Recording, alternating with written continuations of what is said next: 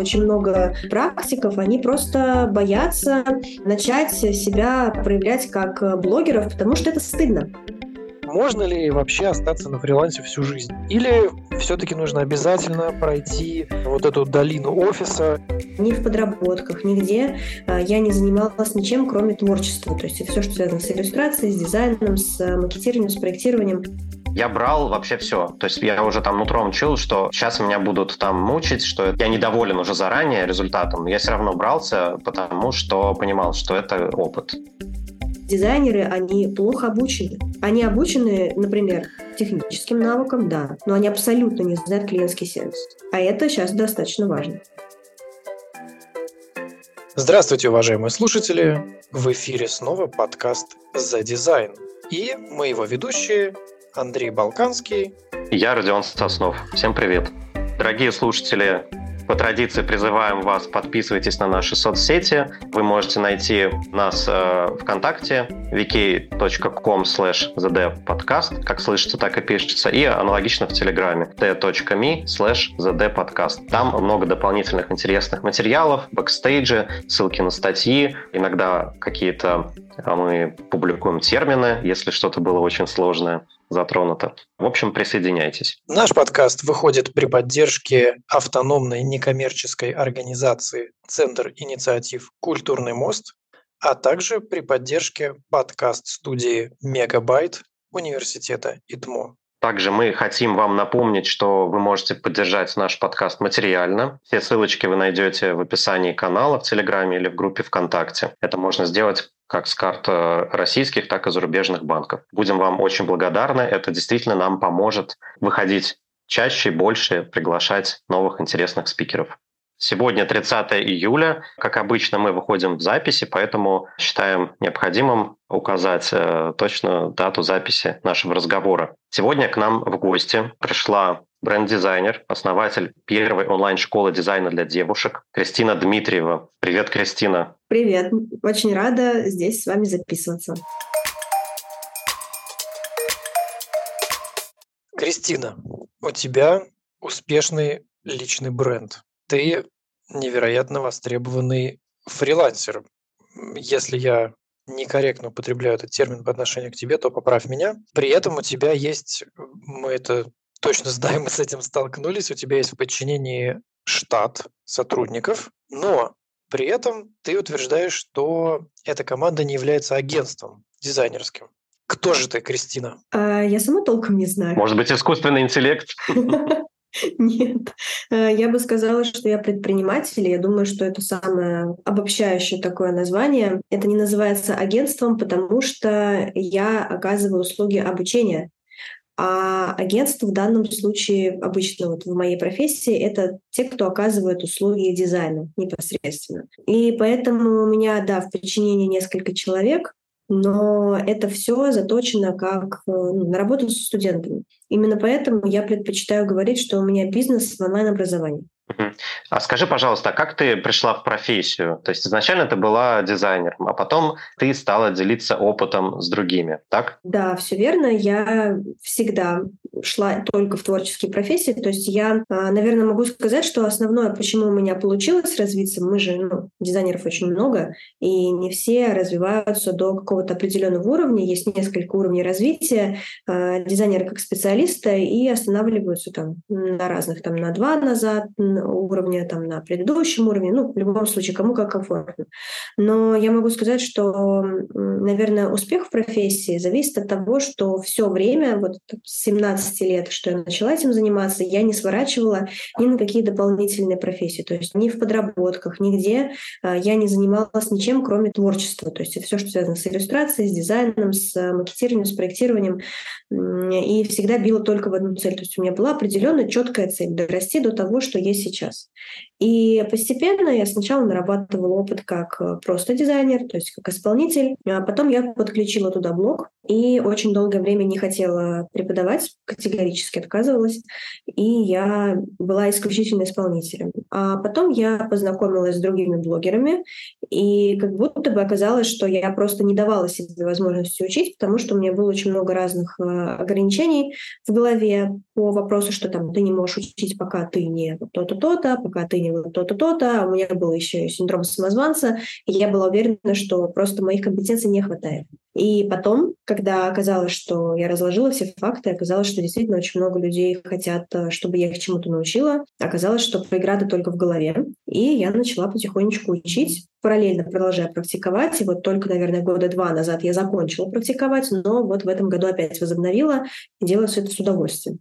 А вот в связи с этим расскажи, какова роль соцсетей? Насколько они значительную роль сыграли в формировании тебя как э, специалиста, как э, дизайн-предпринимателя. Потому что я могу сказать, что, на мой взгляд, достаточно мало именно рекламных или коммуникационных дизайнеров, которые работают как э, блогеры. Потому что много ребят, допустим, которые занимаются интерьерами, и они делают, вот да, свои YouTube-каналы ведут или в запрещенной сети с картинками делают рилсы, вот, но графических дизайнеров достаточно мало, которые вот пошли по этому пути. Да, действительно мало, потому что э, у нас э, так заведено, что творческий человек, а дизайнер все-таки, ну, по большей части считается творческим человеком, он должен быть скромным, он должен быть там условно голодным, он там не должен себя никак показывать, он должен заниматься серьезным дизайном. Это даже как-то когда-то прилетало а, в качестве какого-то упрека за то, что я этим занимаюсь, и меня как только не называли и осуждали, продолжают это делать, потому что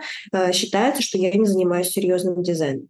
И как раз вот такая установка, она есть, из-за этого очень много э, практиков, они просто боятся э, начать себя проявлять как блогеров, потому что это стыдно у людей вот, ну, так вот, их могут застыдить там либо коллеги по большей части, либо могут застыдить э, их родственники или одногруппники, или еще кто-то. В любом случае, да, из-за вот этого страха осуждения, поэтому многие дизайнеры не ведут э, соцсети. Не знают, о чем рассказывать. Просто завидуют, наверное. Нет, я не знаю. Я думаю, что скорее, когда мы осуждаем а, какого-то человека за то, что, например, проявляется в блоге, а, в соцсетях вообще как угодно, рассказывает, а, то просто это подсвечивает нам тот факт, что мы сами не даем себе это сделать. Кристина, для меня, честно говоря, немножко шок то, что ты говоришь. По-моему, наоборот, именно в дизайнерской среде очень распространено ведение блогов, вывешивание портфолио в соцсети, всяческая самореклама и так далее, и так далее. Это не совсем то. Мы говорим э, в основном про то, что именно вот да, то есть вести блог, да, а, но именно продавать через блог, обучать, и снимать ролики про это, рекламировать себя как личный бренд, как уже что-то больше, как медийную личность, это немного другое. А скажи все-таки, вот возвращаясь к моему вопросу про роль соцсетей, то есть ты считаешь, что соцсети тебя сформировали? А, как дизайн предпринимателя? Я бы сказала, что соцсети — это инструмент. И я бы сказала, что соцсети — это, во-первых, огромная психологическая нагрузка, это в любом случае трансформирует э, человека. Придется все равно пересматривать какие-то свои взгляды, отношения с людьми, отношения с аудиторией, с собой, с бытом, вообще со всем. И я бы сказала, что соцсети, они способствовали, конечно, тому, что я развилась, потому что соцсети, если мы говорим про конкретную запрещенную соцсеть, это огромная подсадка на общественное одобрение. И э, когда ты получаешь это общественное одобрение, очень сложно слезть потом с этого. И поэтому ты развиваешься дальше, дальше, дальше. То есть это огромный стимул для того, чтобы расти. Здорово. Ну, то есть все-таки палка о двух концах, да? Э, да. И, наверное, это далеко не всем подходит. То есть только конечно, тем, кто готов, угу. готов вот психологически. Да, да. Ну, потому что почему не все готовы к публичности? Потому что это хейт. И когда ты первый раз сталкиваешься с отрицательными комментариями, а люди обычно ну, не щадят друг друга в комментариях, я это очень хорошо знаю, то важен вот как раз этот момент, как ты это выдерживаешь. Либо хейт, либо деньги. А, либо деньги – это что ты имеешь в виду? Ну, либо ты зарабатываешь и проявляешься, и твой доход растет, либо ты реагируешь на хейт и перестаешь вообще хоть как-то развиваться. Кристина, реагируешь ли ты на хейт? Отвечаешь ли ты на критику? Или ты просто ее игнорируешь напрочь? Вот как ты взаимодействуешь с, с тем самым, что мешает многим продавать себя через соцсети? Ну, потому что это очень тяжело. У меня на самом деле очень сложные отношения были. Я веду блог уже 4-5 лет. И э, хейт у меня начинал появляться, ну вот с момента, как более-менее про меня стали узнавать. И Было очень сложно. Я вообще тот человек, который никак ни в коем э, образе не принимает критику. Абсолютно. Я не умею принимать критику. Я э, вообще даже склоняюсь к тому, что э, любая критика — это сразу то, что должно улетать куда-то очень далеко, потому что есть мнение, которое ты запрашиваешь у других людей, а есть просто слова в воздух, просто критика. И поэтому я ее просто не принимаю. Я ее либо запрашиваю, либо э, высылаю очень далеко. В данном случае я э, принимаю критику только как э, инструмент для продвижения роликов, потому что социальным сетям все равно, какого характера комментарии есть под роликом. Главное, что они вообще есть. Если они есть, то они растут. Я иногда этим манипулирую и выкладываю ролики, которые могут спровоцировать. Например, недавно я выложила ролик «Спорные темы для дизайнеров», и я знала, что это вызовет волну хейта, но она вызвала волну хейта, и эта волна пошла не туда, куда мне надо. То есть я ждала, что она пойдет ко мне под ролик, а ее скинули в какой-то чат в Телеграме, и мне там э, очень здорово промыли меня полностью, сказали, какая я плохая, поставили мне диагноз уже, то есть все. Вот. Э, и мне, мне это скинула моя подписчица. И я думаю, ну а почему вы не пришли все под ролик? Вы бы его неплохо так продвинули. Но да, как бы если ты знаешь, э, как этот инструмент использовать, хейт, то он работает на тебя. Главное сильно не вчитываться. И основное, что я сделала, я просто в терапии. И я начала понимать, что, во-первых, мой блог и мой бизнес — это не я, то есть это два разных. Есть я как бизнес, я, есть я как блогер, а есть я как я. И вот то, что пишут блогу и бизнесу, это не пишут мне. И второе, я начала больше работать над уверенностью в том, что меня достаточно, что я достаточно хорошая, достаточно грамотная, правильная, компетентная, чтобы вот этот вот хейт, он не мог меня пошатнуть. А спасибо тебе большое за это замечание про разделение ролей. Да, это очень, очень, мне кажется, терапевтично и поможет многим нашим слушателям. Да, это прямо супер. Это была тема про то, что я говорила, что дизайнеры бывают слишком душные и дотошные в том, что я приводила в пример, что сейчас очень много появилось роликов, э, которые ругают девушек, которые создают красивые эстетичные логотипы. Сейчас же очень популярная тематика эстетики, это все такие рукописные логотипы и так далее. И какие-то дизайнеры начали выкладывать ролики, где показывают чужие работы и говорят, что вот тут вот буквы не так соединены, там еще что-то. Я говорю, слушайте, ну мы работаем не для других дизайнеров, мы работаем для клиентов. Если у клиента логотип выполняет свою функцию, по сути, все равно, как соединены там буквы. И даже вот этот Pixel Perfect, он э, переоценен. Если глазомера хватает, э, везде есть э, не идеальная симметрия, и человеческий глаз способен пропустить небольшую погрешность. И если понимать, что когда мы учимся дизайну, мы учимся в первую очередь решать задачи бизнеса, мы учимся делать так, чтобы клиент клиента покупал этот дизайн, а не то, чтобы нас другие дизайнеры не обругали, то учиться будет проще, потому что очень много новичков, они заходят в сферу в страхе, что вот они сейчас выложат свою работу, какой-нибудь большой дизайнер возьмет их работу, выложит у себя в блоге, скажет, а я есть, смотрите, какая она плохая. И я, собственно, выступила с этим спичем, что давайте я сниму груз с вашей души, как бы не обязательно быть настолько дотошным. Дизайн — это все таки про креатив в том числе тоже. Понятно. Вот я, кстати, сейчас подумал, что вообще вот эта вот традиция такой токсичной критики друг друга в дизайн-комьюнити, она э, укоренилась очень сильно ну, в Рунете, и, возможно, не в последнюю очередь благодаря Тёме Лебедеву с его бизнес-линчем, да, а может быть и многим другим дизайнерам, которые именно вот практиковали подход э, уничтожения там э, оппонента, скажем так, коллеги. Э, непонятно, в общем-то, зачем. Но это дизайнерский снобизм.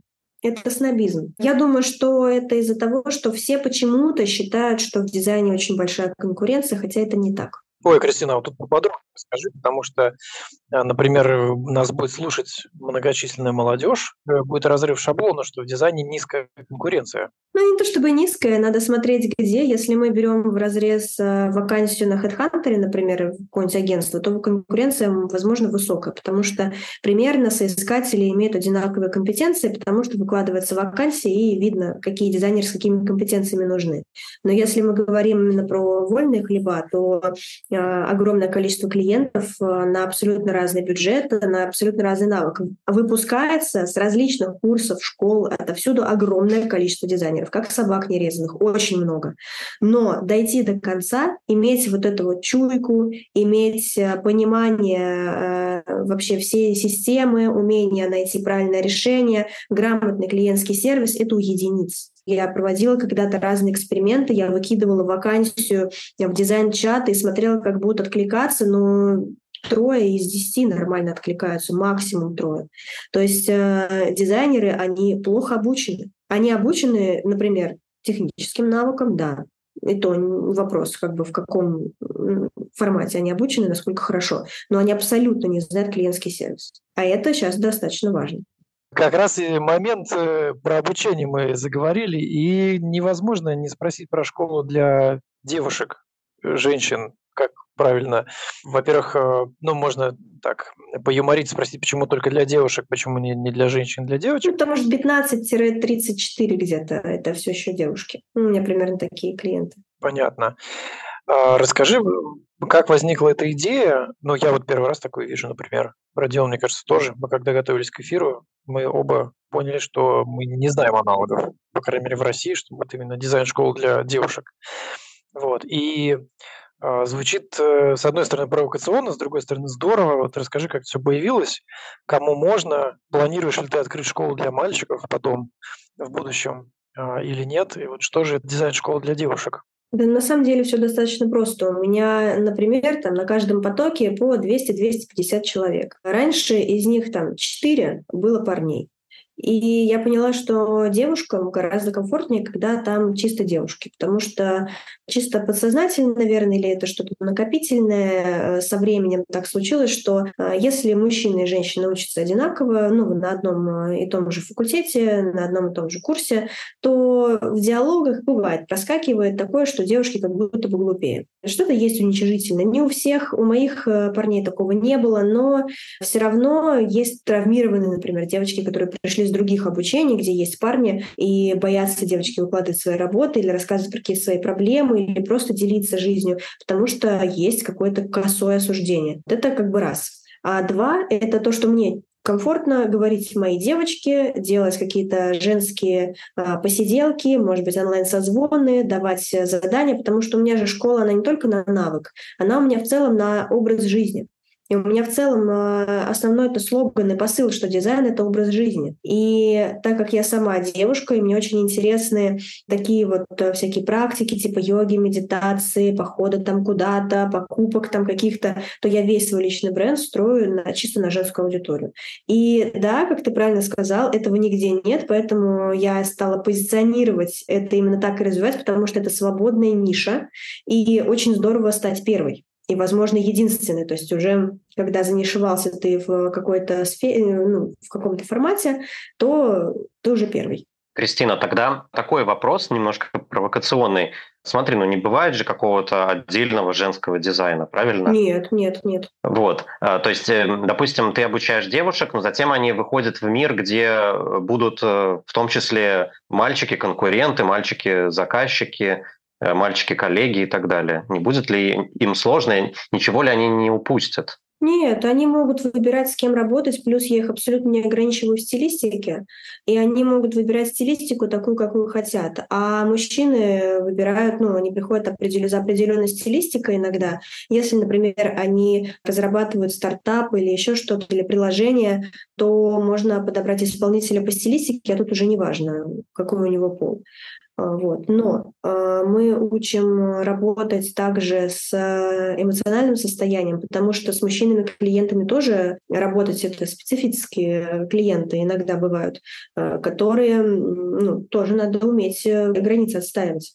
И, соответственно, тоже с точки зрения менталки, как раз наша школа для девушек хорошо подходит. Именно менталки как специалистов, потому что у нас есть блок психолога, у меня есть там еще доп. продукт про деньги, и это все как раз помогает усиливать э, и клиентский сервис э, у девочек, и а, эмоциональное состояние стабилизировать. Это спроси, Кристина, а могут ли к тебе приходить девушки, которые уже получили какое-то дизайнерское образование, за какими-то, назовем это, софт-скиллами, вот, которые ты сейчас озвучивала? Или ты учишь только вот с нуля и э, до конца? Или есть какие-то разные блоки, разные уровни? У меня ступени. А, я год назад полностью переписала программу. Я обычно как делаю? Я думаю о том, как бы я, когда я начинала учиться, хотела учиться. Я всегда ставлю себя на место пользы потребителя как он проходит. И я, получается, мыслю как он э, и прописываю все уроки. И у меня получилось три ступени. Причем они выстроены так, чтобы человек на каждой ступени мог заработать э, уже в начале курса. Поэтому у меня девчонки начинают зарабатывать уже с двух недель где-то. Плюс они настолько объединены комьюнити, что у них начинают заказы вообще просыпаться до того, как они... Вот они купили обучение, у них сразу начинают там кого-то появляться клиент или просыпаться старый. Поэтому у меня, да, у меня три ступени, их можно купить либо совместно, либо купить вторую, третью, либо первую, вторую, третью нельзя, потому что там уже такой достаточно крупный брендинг, и э, туда мне нужно на, по отбору подбирать людей, потому что ну, когда приходят, то я вижу, что не дотягивают, нужно еще подтягивать какие-то программы, базу или еще что-то. И поэтому я пришла к выводу, что третью ступень я не хочу продавать. А skill у меня на второй как раз. То есть мы сначала учимся э, практике, потом мы учимся продавать. То есть это очень важно, что э, да, конечно, можно зарабатывать на чем-то небольшом, но все-таки первостепенно стоит обучение навыку. Потому что каким бы ты классным не был, э, какое бы у тебя не было э, слово красивое и так далее, если ты по факту ничего не умеешь, то, ну, к сожалению, будешь просто просто портить рынок. А, Кристина, скажи, пожалуйста, вот эта проблема, причем я ее знаю не понаслышке, и прежде всего от э, коллег, девушек и женщин в э, дизайнерской профессии, вот этот синдром самозванца, э, неумение отстоять свое видение, защитить его и неумение себя продать. Причем, ну, часто люди прям вот так формулировали, что я не, не могу продать там свою концепцию, я не считаю ее плохой, но защищать ее у меня нет сил, вот я, допустим, как арт-директор, мне говорили, что ну помоги или там наоборот, э, давай это дело бросим, это там безнадежно, вот и так далее. Можешь вот какой-то короткий roadmap дать, э, что делать нужно для того, чтобы побороть этот синдром самозванца и неумение продавать э, в кавычках? Ну, вообще я всегда советую идти в терапию, но это как бы основной такой обобщенный совет, потому что когда человек боится продавать, во-первых, это страх стыда, потому что это страх, что осудят за то, что человек любит деньги, а это как бы у нас достаточно порицается, да, за то, что я люблю деньги, а это фу, ты меркантильное, только вот так вот, ты продажный, все. И второе — это страх осуждения, отвержения, что человек отвергнут, он ошибется, страх совершить ошибку. И поэтому, когда человек начинает защищать проект или писать э, офер, или продавать свои услуги, он заранее проигрывает в голове сценарий, в котором его либо отвергнут, либо обсмеют, либо осудят. И человек, так как он не умеет это выдерживать, он не научился, у него недостаточно фактов, он в целом никогда не работал ни там с терапевтом, ни с кем, он э, просто начинает э, саботировать этот процесс. Когда у меня девочки начинают продавать, э, я, во-первых, им даю твердые навыки, чтобы они знали, что у них, вот как, когда к нам приходит тревожность, мы обращаемся к фактам. Вот факт, у меня сильное портфолио, причем э, сильно портфолио, они, например, считают, что я авторитет в этом плане. Если я им говорю, что портфолио сильно, они принимают это за как бы неоспоримую истину и просто держат это в голове. Все, факт, у меня хорошее портфолио. Потом факт, у меня хорошо написанный офер, Кристина это одобрила, там э, у меня это все по структуре составлено, все хорошо. И э, факт, э, я знаю, что мой страх это просто в голове, и либо я через него перешагну и пойду дальше и заработаю деньги, либо я останусь в нем, но останусь на том же месте, на котором я была. И поэтому тут нету такого волшебного понимания чего-то, чтобы начать двигаться дальше. Ты просто двигаешься, потому что ты понимаешь, что надо. И вот когда ты двигаешься, понимаешь, что надо, ты продвинулся, увидел позитивный отклик, что, оказывается, люди тебя не хотят уничтожить, и постепенно копишь этот позитивный отклик и идешь дальше. Если получаешь отрицательный отклик, ты это анализируешь, опять обращаешься к фактам и опять идешь дальше. Но это решение каждого человека. Что делать? Это выбор. Вот знаешь, из того, что ты рассказываешь, мне кажется, тут сильна очень такая социальная составляющая, то есть э, горизонтальные связи, которые работают, э, все друг друга поддерживают и вырабатывают да, некое, да, да. комьюнити, некое общее понимание, что вот, допустим, этот клиент, да, он действительно там токсичный и неадекватный. И это там несколько человек, да, подтвердили. Или что вот это портфолио, оно действительно хорошее, сильное, и там несколько человек это подтверждают. Ну, опять же, это система, этому должны учить в целом вот везде, в любой профессии, не только дизайну, нужно уделять отдельное внимание страхам людей. Меня потребовалось достаточно много времени, чтобы собрать все страхи, которые есть у фрилансеров, и их все обработать ну, понять, что им нужно и как с ними взаимодействовать в этот момент. Откуда они идут, почему они появляются. Кристина, возвращаясь к дизайну. Да. Ты сейчас ведь как дизайнер тоже практикуешь. Да. Да, не, не только школа. Нет. Но ты практикуешь как фрилансер-одиночка или все-таки как команда под твоим руководством? Есть разные проекты, э, есть э, постоянщики, которым я не хочу отказывать. Там механическая работа, поэтому я привлекаю помощников. То есть у меня нет агентства, у меня есть э, коллеги, которым я могу делегировать, взять себе небольшую маржу и, или даже не брать маржу, и просто чтобы клиенту был сделан проект. А есть э, проекты крупные, которые мне нравятся, например, там вот приложение американское или там, э, я не знаю, там какой-то фирменный стиль крупный для одежды приходит ко мне, и я уже беру сама и выступаю там как ардир, иногда или делаю что-то прям сама своими руками.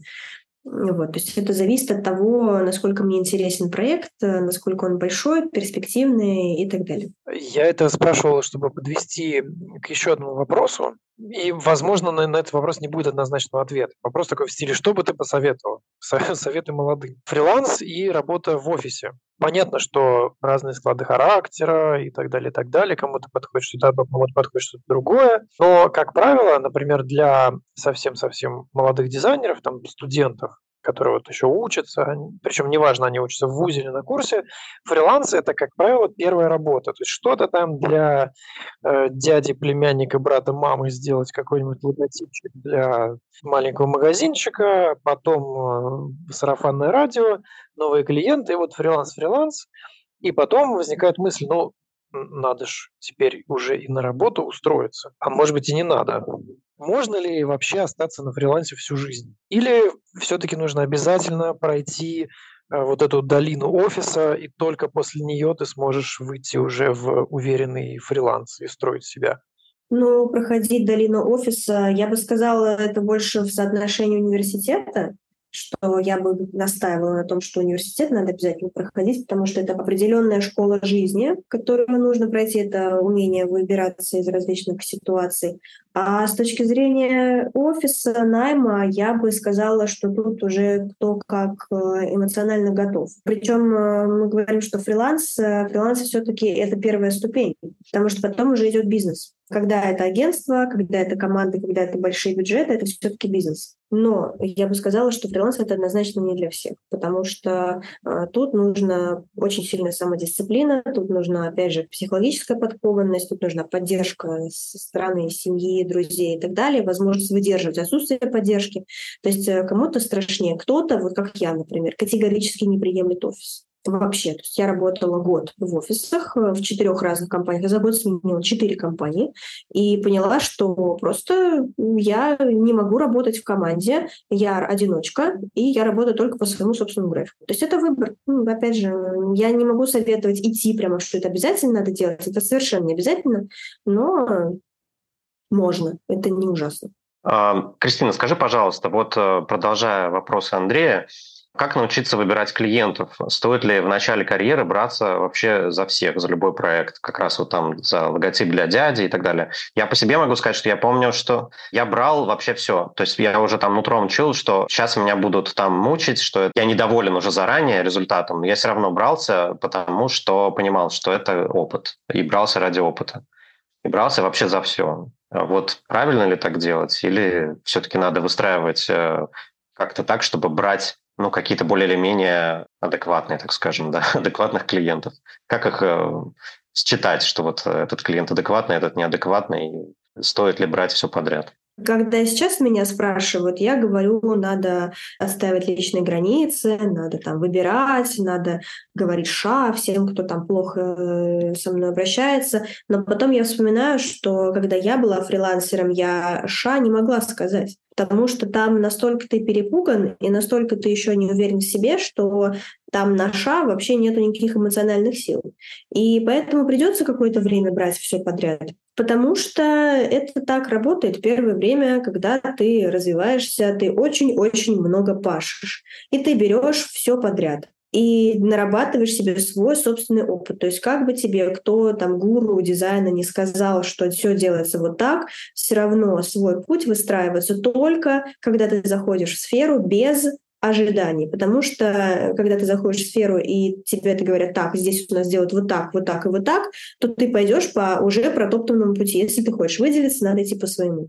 И поэтому я бы все-таки советовала просто брать то, что берется, и уже делать свои собственные выводы, просто долго не сидеть на вот этом вот низшем сословии, скажем так, э, в команде.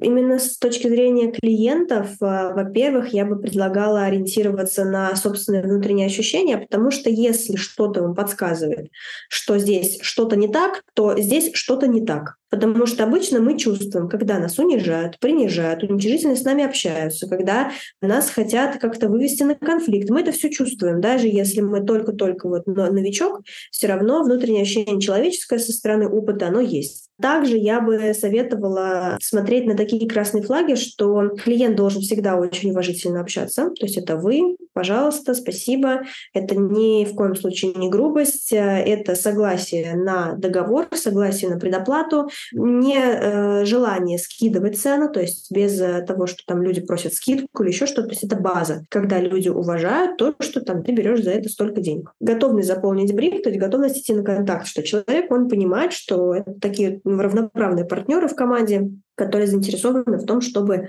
сделать классные проекты вместе. И я бы советовала не работать с бывшими дизайнерами, и я бы советовала не работать с людьми, которые говорят, мы перепробовали очень много дизайнеров до вас, потому что если много дизайнеров не справились, то проблема в клиенте. А почему ты рекомендуешь не работать с бывшими дизайнерами? бывших дизайнеров не бывает. Это всегда будут дотошные, дотошные правки. Как мы уже ранее выяснили, дизайн-сфера достаточно токсичная. И если дизайнер бывший, то это все, это он будет конкурировать уже сразу. Есть осознанные дизайнеры, которые дают возможность э, другим дизайнерам проявить какую-то самостоятельность, но чаще всего не дают. Угу. Да, интересный поинт. Вот скажи, ты еще часто выступаешь э, на тему о том, как понять любого клиента и как бизнесу выбрать дизайнера. Вот можешь э, сейчас несколько еще минут э, рассказать нам про это, как понять любого клиента, в том числе вот таких вот и дотошных, и токсичных, и манипуляторов и так далее? Ну, в данном случае я обычно советую читать книжки по психологии, потому что когда мы общаемся с клиентом, это же не просто фигура, там, например, клиент дизайна, то есть это какой-то ярлык, а это такой же человек с такими же травмами, тараканами и прочим. Но мне очень помогают всякие ролики и видео про детей, потому что именно когда вот сейчас учат говорить с детьми, так учат говорить со всеми людьми. То есть это нормальная коммуникация, когда мы не закрываемся, не психуем, не бросаем трубки, не посылаем никого. Мы выясняем ситуацию. Если человек в переписке, клиент, начинает вести себя неадекватно, надо понять, в чем дело. Возможно, у него просто был плохой день, это с вами не связано. Возможно, он испугался, что он теряет деньги, его надо как бы выслушать успокоить. Возможно, он боится, что просто он, э, это новый проект, и он его пропустит, упустит, вообще потеряет деньги из-за того, что это некрасиво. То есть это переживания, которые имеют место быть. Конечно, имеет место быть, если человек просто неадекватный, и он не идет ни на какую коммуникацию, как бы, да. Но понять любого клиента можно, во-первых, имея высокий уровень компетенции, в этом вопросе, высокий уровень насмотренности, например, и осведомленность в том, как сейчас работают дизайнеры, что происходит в сфере э, бизнеса клиента, какие есть э, у него конкуренты, почему э, их э, выбирают э, и как на это влияет дизайн. То есть это высокое аналитическое мышление, много анализа. И это просто уже заранее отсутствие предупреждения, что клиент — это что-то вражеское, враждебное такое. А выбрать дизайнера можно по работам, причем именно в той сфере, в которой нужен дизайн, и по клиентскому сервису. То есть это диалог, бриф, что дизайнер знает регламент полностью, он ведет человека по регламенту, он не пытается ему что-то втюхать, он его выслушивает. Ну и вот, наверное, это основное. Ну, то есть, допустим, если я, предположим, представитель э, малого бизнеса какого-то, хочу заказать логотип или рекламу, нашел где-то в соцсетях дизайнера, мне вроде как понравился он. Первое – это изучить портфолио, возможно, показать еще кому-то, да, из э, тех, кому я доверяю, и дальше пообщаться. И можно прямо так и спросить у него, какой у вас регламент работы, расскажите, как будет происходить работа. Да, да, да, да. Ну, то есть все решается коммуникацией. Любые тревожные вопросы нужно сразу обсуждать на берегу. То есть должен быть договор обязательно у дизайнера. Он э, должен сначала, вот когда спрашиваешь, там, сколько стоит, обязательно дизайнер должен рассказать про услугу. То есть никто не будет говорить, сколько это стоит точно, потому что это нельзя посчитать. Можно назвать вилку, но для того, чтобы понять, что надо, нужно человека проинтервьюировать немножко. Очень много клиентов обижаются на это и думают, что это какой-то такой трюк, чтобы выманить деньги, но на самом деле нет, это просто понимание, с чем мы имеем дело чтобы потом не назвать меньше, например, не, не прогадать, или э, чтобы не назвать больше, и потом, ну, чтобы было неловко, например. Да, подтверждаю, подтверждаю, мой опыт совпадает. И бывало такое, что приходилось что-то называть, э, потому что настаивали люди, а потом оказывалось, что ты неправильно посчитал, именно потому что всплыли какие-то детали, которых не было изначально. То есть э, я бы сказала, что и с той, и с другой стороны очень важно то, насколько человек человечный, насколько диалог человечный.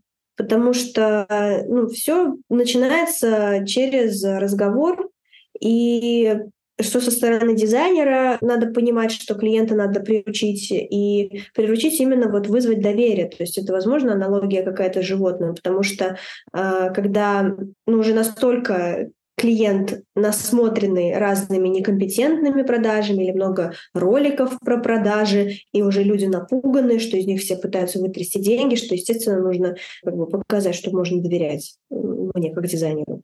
А клиент должен понимать, что дизайнер тоже не умеет читать мысли и тоже стараться максимально ему помочь э, найти решение задачи. Кристина, скажи, как относятся в сфере а, онлайн-образования к дизайнерам, которые учат дизайну. А, во-первых, ну, просто каково отношение, нет ли какой-то предвзятости, что типа, а, вот, нет заказов, поэтому пошел учить. И второе, как здесь не стать э, тем, кого называют инфо-цыганами, не очень политкорректный термин, но не знаю, чем его заменить. Ну, по-разному относятся, на самом деле. Адекватные люди понимают, что обучение — это одна из ступеней.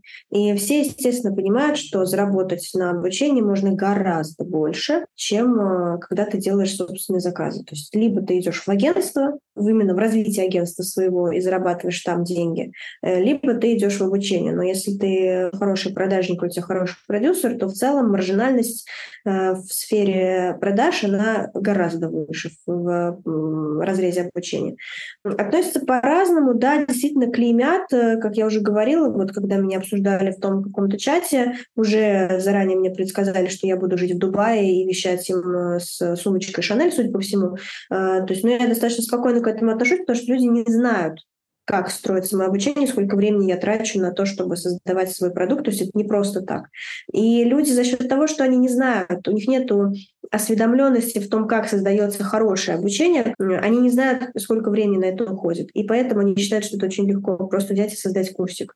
И именно из-за этого, из-за того, что они такие, ну, я же тоже дизайнер, и я же тоже работаю, и, наверное, я работаю лучше, чем она, у меня дизайнер лучше, чем у нее, но зарабатываю я меньше, а я тут вот э, рассказываю там, сколько у меня денег, я там рассказываю, какие у меня кли- клиенты, студенты, что я им там выпускной забабахала и так далее, и так далее. И это зависть, естественно.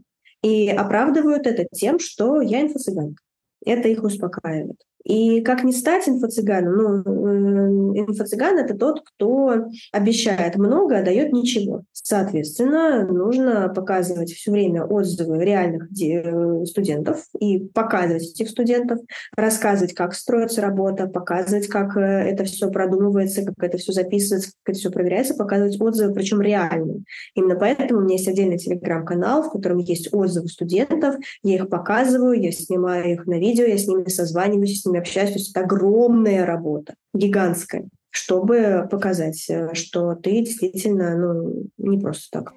Ну что, я предлагаю, наверное, тогда финализировать наш разговор. Напомню, сегодня у нас в гостях была бренд-дизайнер, основатель первой онлайн-школы дизайна для девушек Кристина Дмитриева. Кристина, спасибо тебе большое. Э, это был очень интересный разговор, и мы узнали много нового. Было бы классно, если бы ты нам потом э, для телеграм-канала смогла, допустим, порекомендовать какую-то литературу по психологии, скажем, там, не знаю, пять книжек, которые надо прочитать дизайнеру, чтобы, в общем, побороть свои комплексы. Спасибо, что пригласили. Да, действительно, мне тоже очень понравилась э, наша беседа, понравилась. Однозначно скину, с удовольствием поделюсь э, литературой, которую сама читала и которая мне понравилась. Да, э, спасибо, Кристина, большое. Друзья, с вами был подкаст «За дизайн», «За дизайн и против всего плохого». Его ведущие я, Родион Соснов. И я, Андрей Балканский. Всем пока, до новых встреч. Пока-пока.